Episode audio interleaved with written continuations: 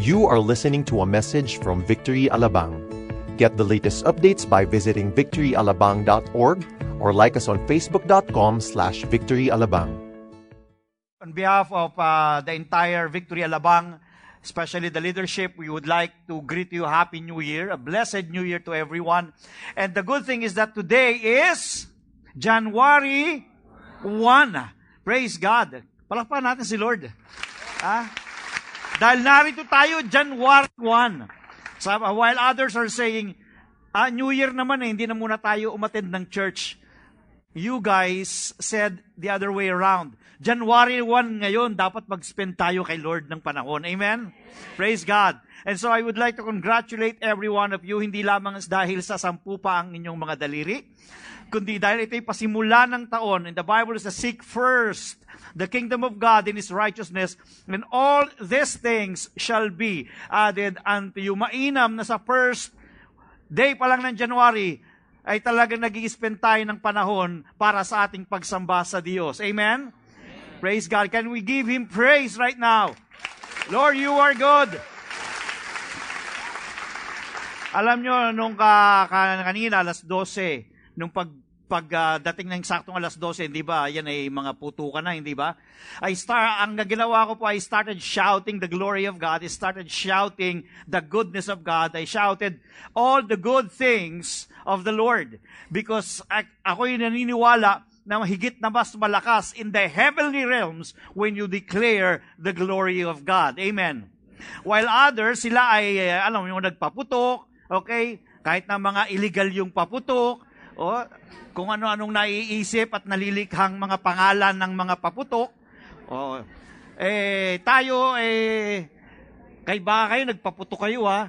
While people are doing these things, ang tanong doon is, bakit na kaya nila ginagawa ito? Bakit kinakailangan magpaputok?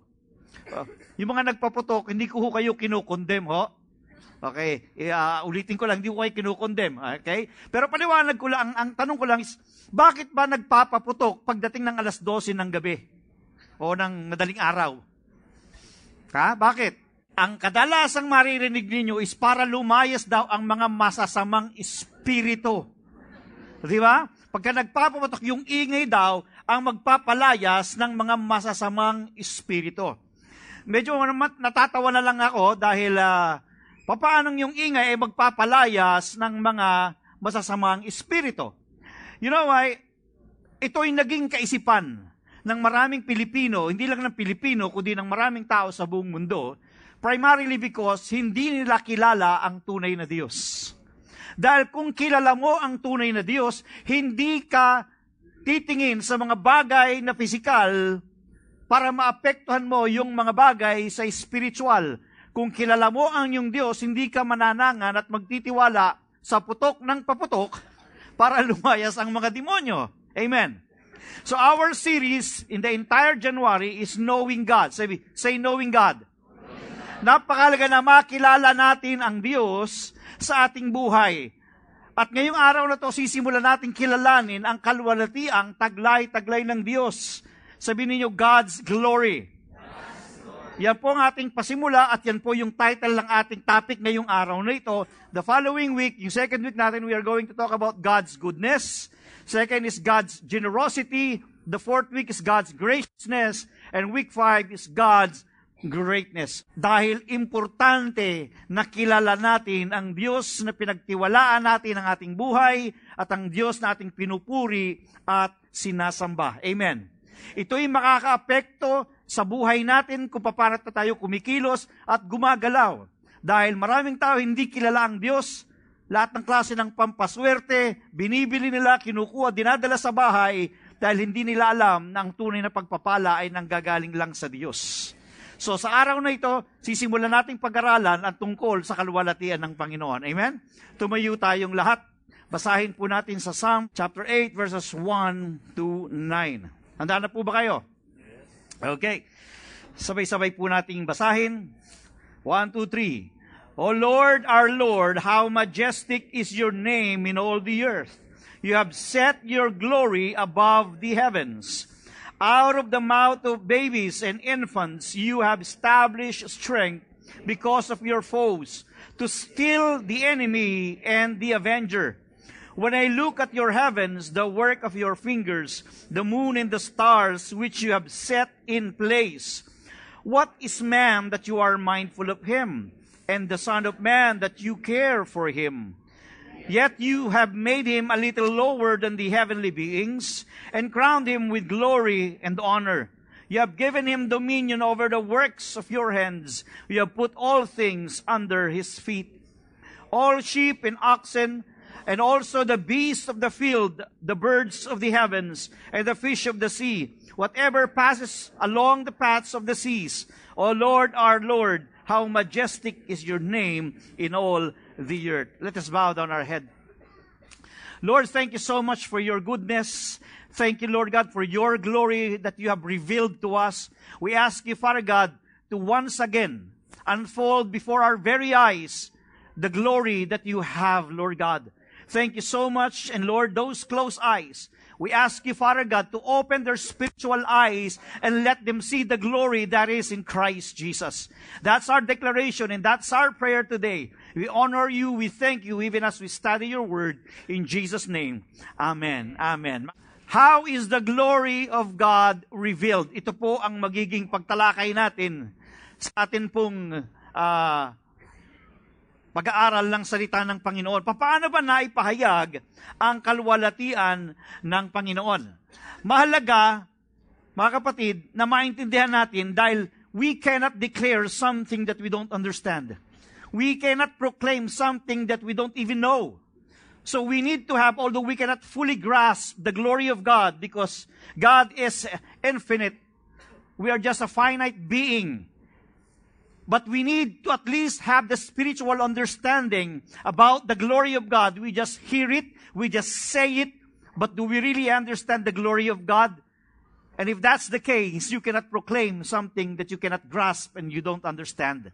So, titingnan po natin sandali. Doon sa verse 1, ang sabi ron, O Lord, our Lord, how majestic is your name. Say, majestic. majestic. When you say the word majestic from Hebrew word adir, means glorious, excellent, powerful, famous, mighty, and worthy. No one gave God the majesty. He possessed it even before the world began, before anything was made. Taglay-taglay na ng Diyos yung kanyang kalwalatian, the excellency of God, His power, His fame, His might, and His worthiness. And you know what, church? This is the God that we serve. He was not something created by human hands.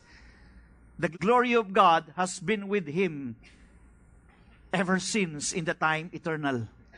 In the eternal beginning. Now, sabi ron, you have set your glory above the heaven. Say, glory. Glory, glory in Hebrew word is hod.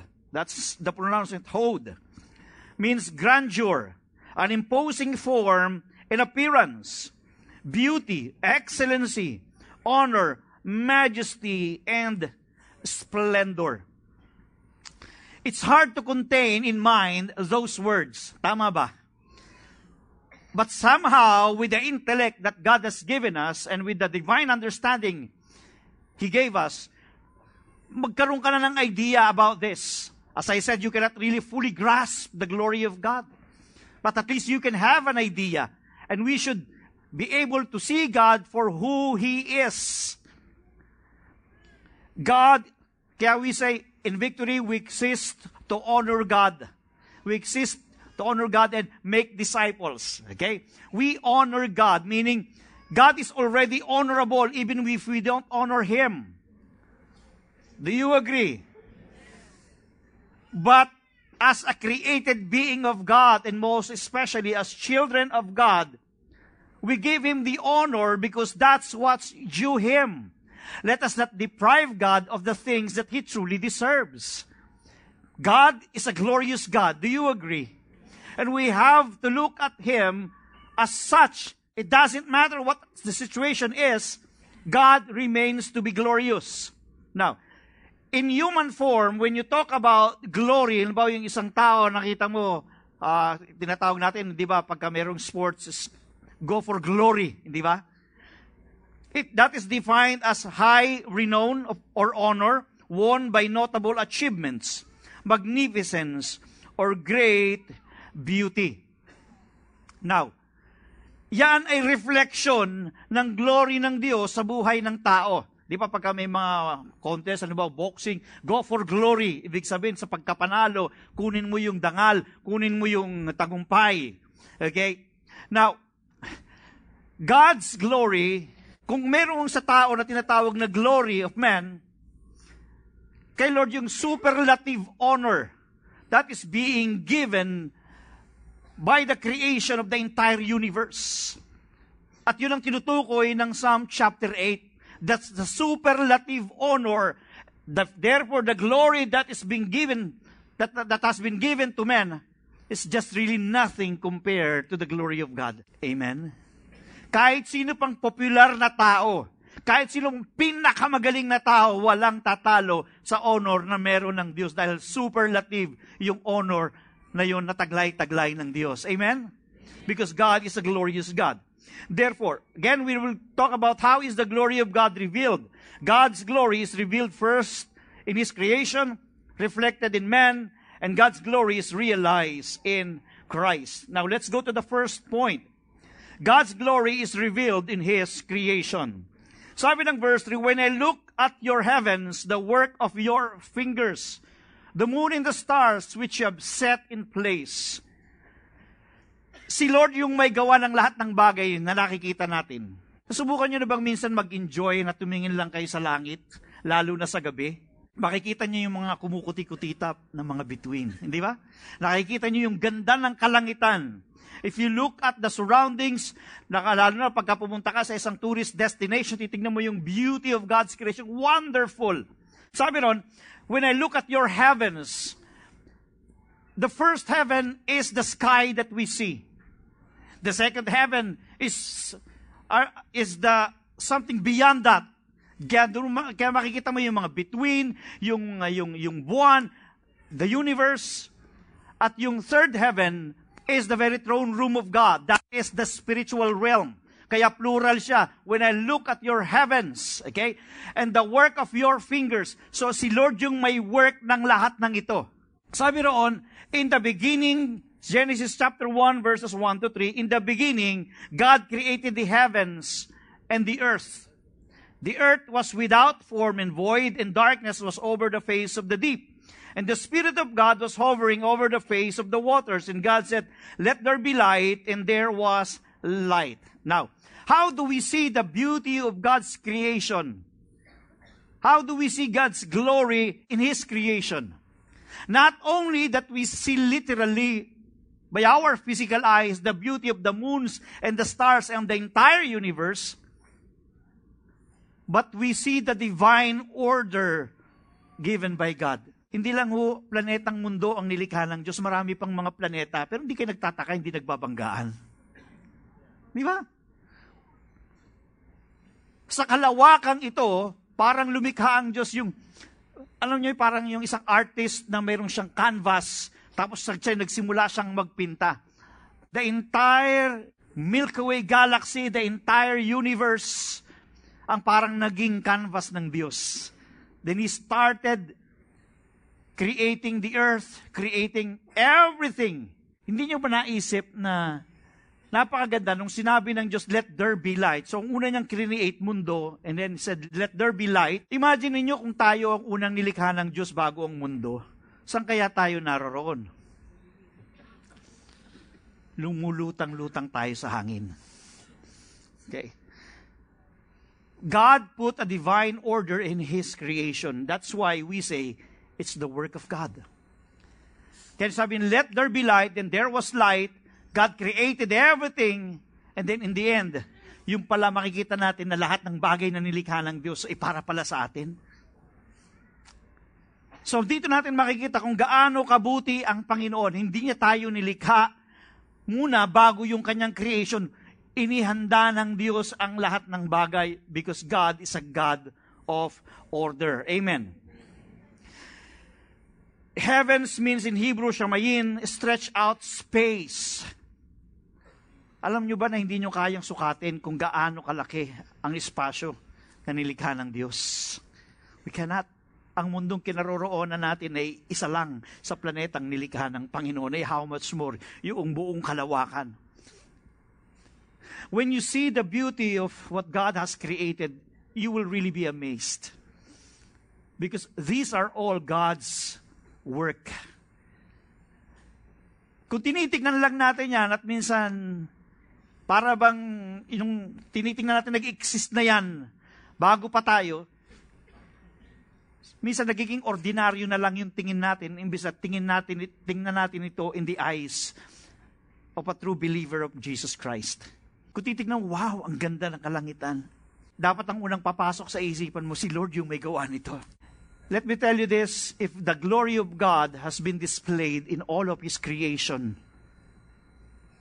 in the timing of creating everything, if you can see the glory of God in the works of His hands, you must also learn to put your faith in God that His glory will be revealed in your life. Amen. Kung nagawang likhain ng Diyos ang mundo, nang nagawang likhain ng Diyos ang mga bituin, ang langit, sa palagay mo, yung hinihiling mo sa Panginoon, hindi niya kaya, kayang likhain para sa iyo.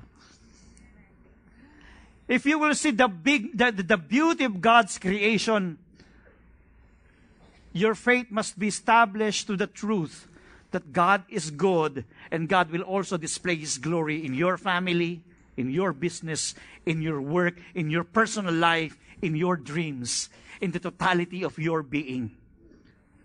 If God cares for this entire universe and He was able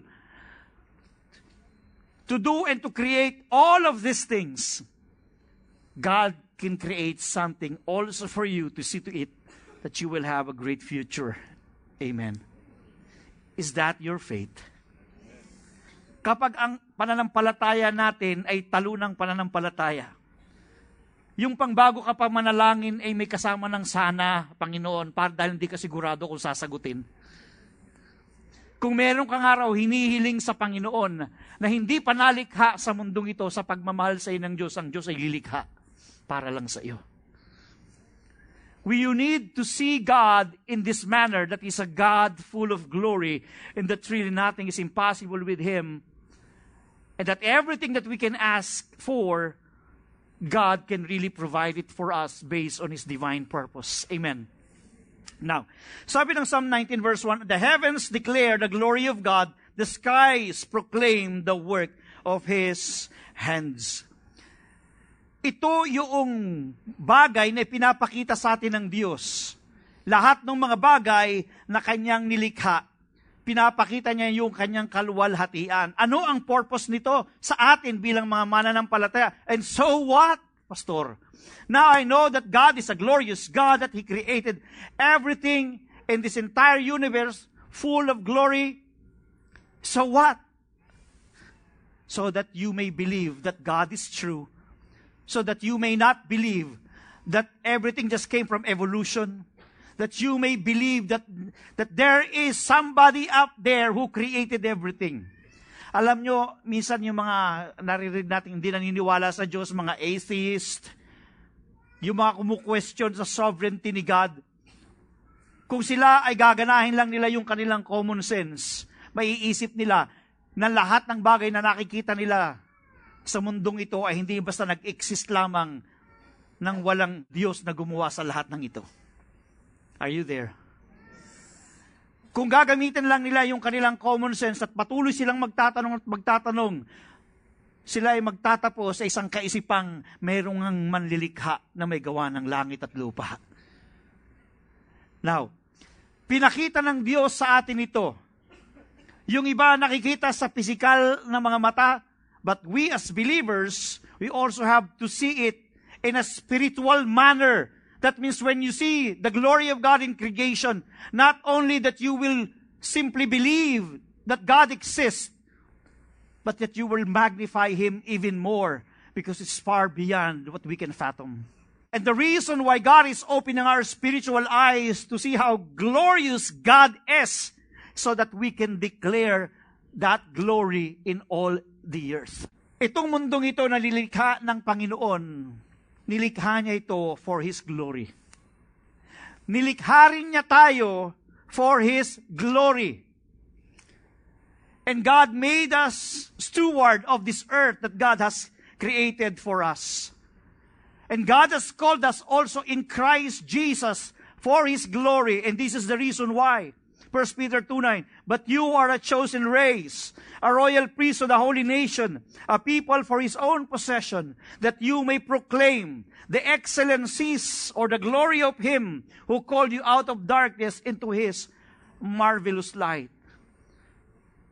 Ito po yung dahilan kaya binuksan ng Diyos yung ating mga mata at pinakita sa atin yung glory of His creation na tinitignan na lang natin ito hindi sa physical na mga mata, kundi sa spiritual na mga mata nang sa ganun magawa nating ideklara ang kalwalhatian ng Panginoon. God created everything for Him, for His honor, and for His glory. And this glory is reflected also in man. When God created every one of us, or when God first created man, a perfect man, created in the image and likeness of God. Walang problema ang unang ang tao noon. Walang problema sa Meralco, walang problema sa anumang bill. Walang problema sa paputok. Walang problema. Everything was made perfect by God. That's the reflection of God's beauty. It's just so unfortunate that man deviated from the original purpose of God nung mahulog ang tao sa kasalanan, lahat ay naapektuhan, pati yung kanyang creation. When God created everything, walang pollution. Walang basura. Eh ngayon, sa paligid, sa kahit sabi mong bawal magtapon ng basura dito, lahat ng basura ay naroon. Bawal umihi dito, doon lahat tumututok. Kahit anong gawin mo, pollution all over the place. God created us in His image and His likeness, but marred by sin. At nung makapasok ang kasalanan sa atin, because we were the managers of the entire thing that God has created, pati yung universe na ito, o pati yung, I should say, pati itong mundo na ito, ay naapektuhan. Now, basahin po natin sa may verse 4. What is man that you are mindful of him? The Son of Man, that you care for him. Yet you have made him a little lower than the heavenly beings and crowned him with glory and honor. Now, makikita natin to actually ang Psalm 8, listen carefully, is a prophetic psalm. Okay? Prophetic po ito. Ibig sabihin, pagka prophetic, merong immediate fulfillment, merong ultimate fulfillment. Okay? And the ultimate fulfillment ito, babanggitin ko mamaya, is all about the Son of Man, Jesus Christ. Because we were created, Jesus kasi is the original, is the original image of God in, in man. Okay? Dahil si Jesus ay nagkatawang tao, the Word became flesh. Okay? Now, we were also called Son of Man because we were created in the image and likeness of God. So, sa simula is tayo ito. Son of Man ang tinutukoy dito, tayo. Okay? Later on makikita natin, this is ultimately Jesus Christ. Now, What is man that you are mindful of him? And the Son of Man that you care for him? Naniniwala ba kayong nagmamahal ang Diyos sa atin? Na sa kanyang pagmamahal, sa simula pa lang ng likhain niyang tao, pinakita niya na yung pagmamahal. Bakit nung nilikha tayo ng Diyos, kumpleto na sa lahat ng bagay? Hindi mo kinakailangan, hindi kailangan ng paghirapan ng tao yung kanilang kakainin. Yung kanilang, yung oxygen na kanilang lalanghapin. Hindi nila problema yon Prinobide lahat ng Diyos.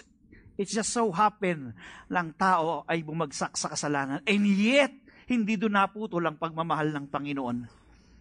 Naapektuhan tayo ng ating sariling kasalanan, pero hindi huminto ang Diyos ng pagmamahal sa atin. Dahil ang sabi, what is man that you are mindful of him? And the Son of Man that you care for him. And in verse 5, yet you have made him a little lower than the heavenly beings, crowned him with glory and honor. God has given us dignity. God has created us, sabi ng iba, para lang daw tayong mga hayop, katulad lang tayo ng mga hayop dahil galing daw tayo sa unggoy. Tingnan mo nga yung katabi mo. Siguro naman, hindi naman, medyo siguro hawig, pero hindi tayo nilikha ayon sa wangis ng unggoy. Okay? Tayo inilikha ayon sa wangis ng Diyos and God has given us the reflected glory of God. Marunong tayong mag-isip, higit sa kaisipan ng aso, ng pusa, at anumang hayop na nalikha ng Diyos. God has given us dignity. God has given us emotion. We have soul. We have spirit. We have the Spirit of God in us. Binigyan tayo ng Diyos ng dangal. Kaya nga ganun natin pinapahalagahan ng buhay dahil ang Diyos ang may gawa ng buhay na ibinigay sa atin. Now, you have given Him honor over the works of your hands, sabi ng verse 6. Hindi lamang tayo binigyan ng dangal, ng honor at nilikha ng Panginoon in His image and likeness. Hindi lamang tayo yung masterpiece ng Diyos, kundi tayo ay binigyan niya ng authority over everything that He has created. Tandaan niyo si Adan ang nagbigay ng pangalan sa lahat ng hayop. Siya yung binigyan ng mandato ng Panginoon to take care of everything. At katunayan, mga kapatid, kahit sa panahon natin, alam na nating nahulog ang tao sa kasalanan. Pero tayo pa rin ang pinagkakatiwalaan ng Panginoon sa ating environment. Ayan po ba kayo? Now, marami na hong nalikha ang tao. Ang medisina, modern medicine, yan po ay talinong ibinigay ng Diyos sa tao. Okay? Yung lahat na nung klase ng uh, uh, medisina, yung science, yung advancement ng technology, dito makikita ninyo kung gaano kaglorious ang Diyos na kahit ang tao nahulog sa kasalanan, binigyan tayo ng talino ng Panginoon para makalikha ng maraming bagay. Amen? Could you imagine yun lang, ang tao nakaisip mag-imbento ng aircon. Kasi kung walang aircon, baka lumabas na kayo eh, mainit. Di ba? Kaya nag enjoy ka sa mall dahil kasi may aircon eh. Kaya nauso ang mall sa Pilipinas sa ibang bansa. Naku, hindi magaganda ang mga malls. Pero dito, magaganda ang mga malls kasi malamig yung loob. Praise God, binigyan ng Diyos ang talinong tao na gumawa ng aircon. Ang tao, gaano, ka, gaano man katalino, And we already know that. Marami nang nalikha ang tao, mga computers, everything. Everything is just on the palm of your hands. Kahit gaano ka-advance yung ating medisina, meron pa rin namamatay sa sakit. Andiyan po kayo?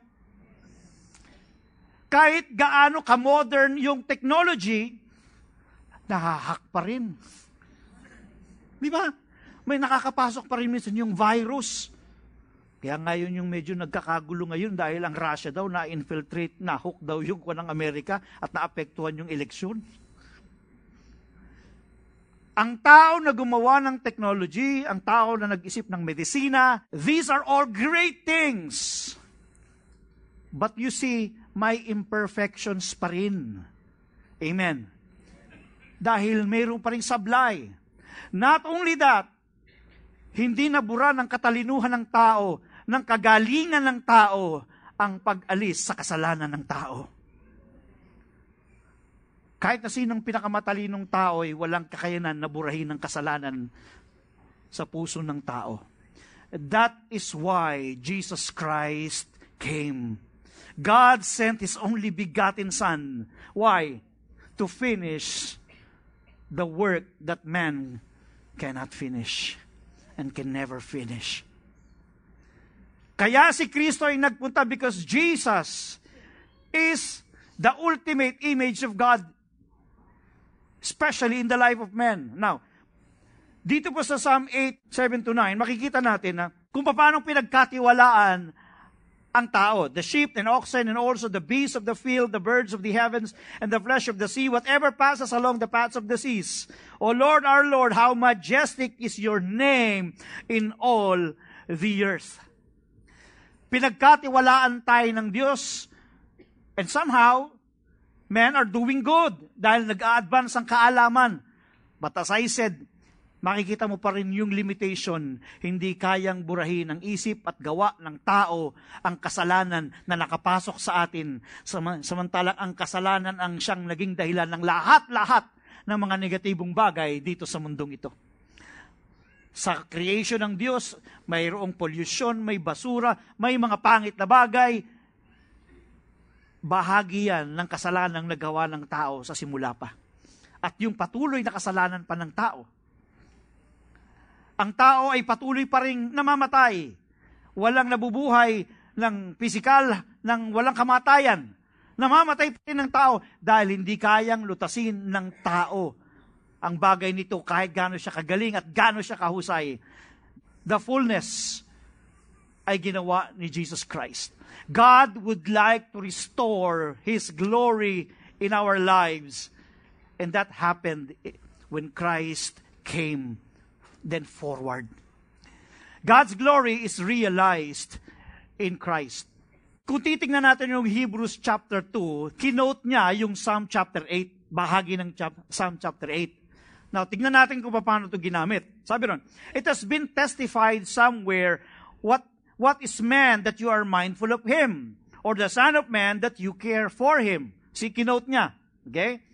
You made him for a little while lower than the angels. Now, this now refers to Jesus Christ when he became flesh. You have crowned him with glory and honor, putting everything in subjection under his feet. Now, This is important. Next sentence. Now, in putting everything in subjection to Him, He left nothing outside His control.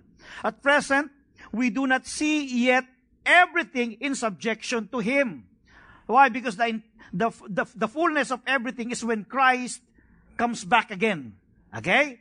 Nagapi niya na ang kaaway. Christ already shed His blood. He has given us already eternal life and He resides in our heart. But with regards to his rulership to the entire universe, although spiritually he is the Lord of Lords and he is the King of Kings, but we still waiting for his coming because that's when we see him visibly and literally occupying the throne of being the King of Kings and the Lord of Lords. Yung po yung ibig sabihin nito. Andiyan po kayo. Now, at present, we do not yet see everything in subjection to Him. Okay. Tignan natin yung verse 9. But we see him for a while, for a little while, was made lower than the angels, namely Jesus ay Jesus. So ang tinutukoy na ngayon dito, hindi na lamang tayo, kundi higit ang tinutukoy dito si Jesus. Because Jesus is the ultimate fulfillment of the prophetic word in Psalm chapter 8. Crowned him with glory and honor because of the suffering of death, so that by the grace of God, he might taste death for everyone. Therefore, yung binabanggit doon sa Psalm chapter 8 at na binanggit sa Hebrews, okay, is Jesus Christ as the Son of Man. Jesus Christ is the original and perfect picture of God's glory revealed to men. If you are talking about God's glory in creation, God's glory in men, reflected in men, the summation of everything is Jesus Christ. Jesus is the original and perfect picture of God's glory revealed to men. Now, basahin natin yung chapter 8 verse 2 dahil dito tayo nagsimula. Okay. Out of the mouth of babies and infants you have established strength or praise because of your foes to still the enemy and the avenger. Now, listen to me very carefully because this is important. Okay? Yung Psalm chapter 8, ginagamit yung salitang babies and infants. Okay? Out of the mouths of babies and infants, that is actually talking about the children of God. Who are the children of God here? Raise your hands. Okay. We are the children of God. And out of our mouths, okay, you have established strength, meaning praise, because of your foes to still the enemy and the avenger. What does it mean?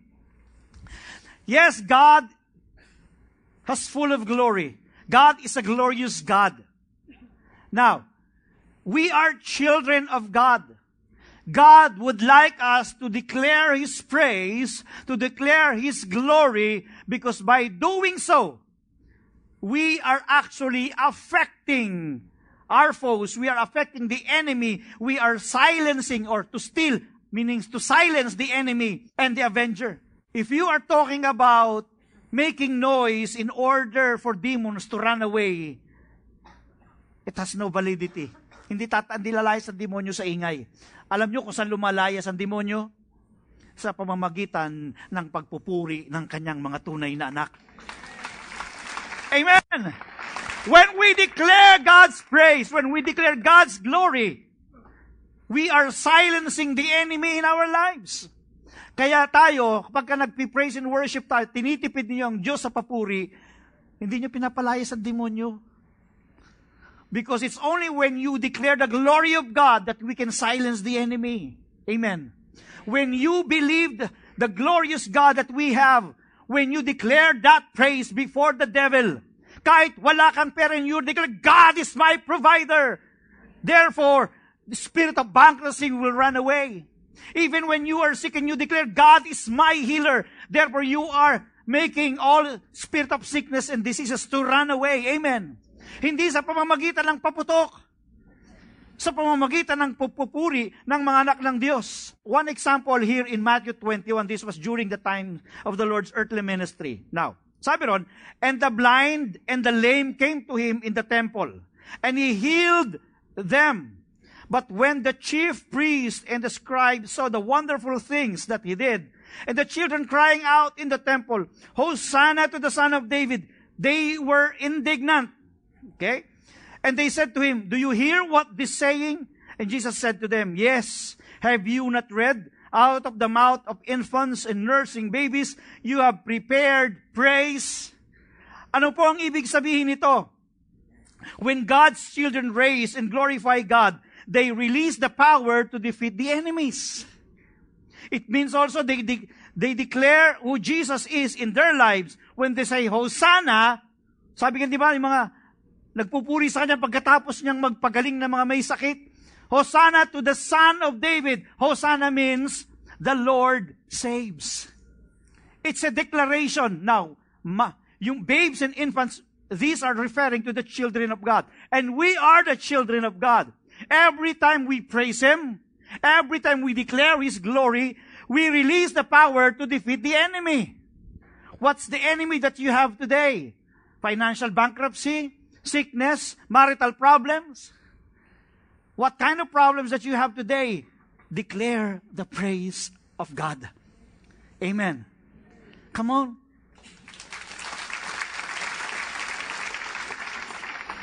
Not only that, not only that we will defeat the enemy because of the declaration of God's glory in our lives. When you declare God's glory in your family, the spiritual eyes of your the members of your family are being opened. Why?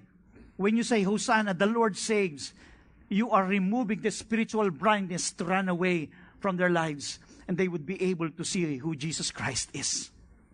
Naalala niyo ba si, si Elijah? Okay? Nung si Elijah ay nagkaroon ng jewel in the Mount Carmel. Okay? Yung mga propeta ni Baal nag-alay ng sacrifice. Sigaw sila ng sigaw. Walang nangyari. Hindi dumating yung apoy mula sa langit patungo doon sa kanyang sacrifice. What Elijah did was this. Kumuha siya ng dalabindalawang bato talking about the restoration of the 12 tribes of Israel. That is the glory of God in Israel. Elijah, he repaired the altar of the Lord. That's exactly what the Bible said. He repaired the altar of the Lord. Then he started praying to God. At biglang bumaba yung apoy mula sa kalangitan. Alala niyo yung story na yun? Nung bababa yung apoy, nagulat ho yung mga tao at ano ang kanilang bukang bibig? The Lord, He is God. The Lord, He is God. When Elijah started declaring the glory of God, bumaba yung apoy at nabuksan yung spiritual eyes ng mga taong nanunood because they were blinded to believe in Baal. They were blinded to believe in Baal. Pero nung makita nila yung apoy na bumaba, sabi nila, the Lord is God, the Lord is God. Church, if the members of your family are not yet born again, when you declare the glory of God in your family, when you declare the glory of God in your friends, tinatanggal ng Diyos ang mga spiritual blindness nila and they, their mouth would start to say, Jesus Christ is Lord. Jesus Christ is Lord. Amen! Alam nyo, every time you clap your hands, hindi yung basta palakpak lang ha, yung palakpak ng pagpupuri you're actually striking the enemy. Kaya nga yung may kanta si Gary Valenciano, eh, di ba? Shout for joy. Sing His praises. Lift your voices unto the Lord. It's the shout of praise, it's the shout of God's glory that will defeat the enemy. Why? Dahil ang deklarasyon ng gagaling sa God-mandated authority here on earth, that is you and me. Tayo yung mga stewards ni Lord dito sa mundong ito.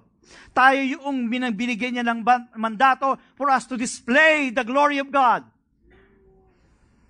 God called us to proclaim the excellences of Him who called you out of darkness into His marvelous light. Every time we praise God, every time we declare His glory, something is happening. Amen. Kaya pag tayo pupunta ho tayo dito at sumasamba tayo, hindi para bang wala kang kibo, para bang hiyang-hiya ka kay Lord, na ayaw mo siyang purihin, na para bang pinitignan mo yung mga sa, sa paligid, para silang mga weird, kasi kumakanta sila, nagtataas pa ng kamay. Huwag nating tipirin ng Diyos sa pagpupuri.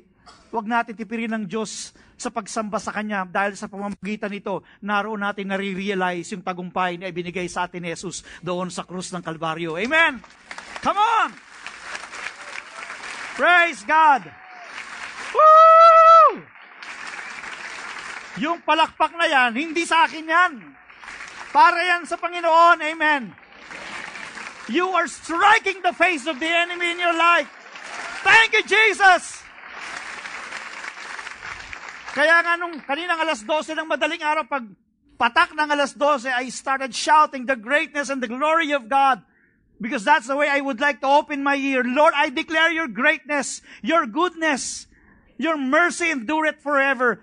I was declaring the glory of God. And praise God, January 1 ngayon, and we are going to declare the glory of the Lord. Amen? Come on. Praise be the name of the Lord.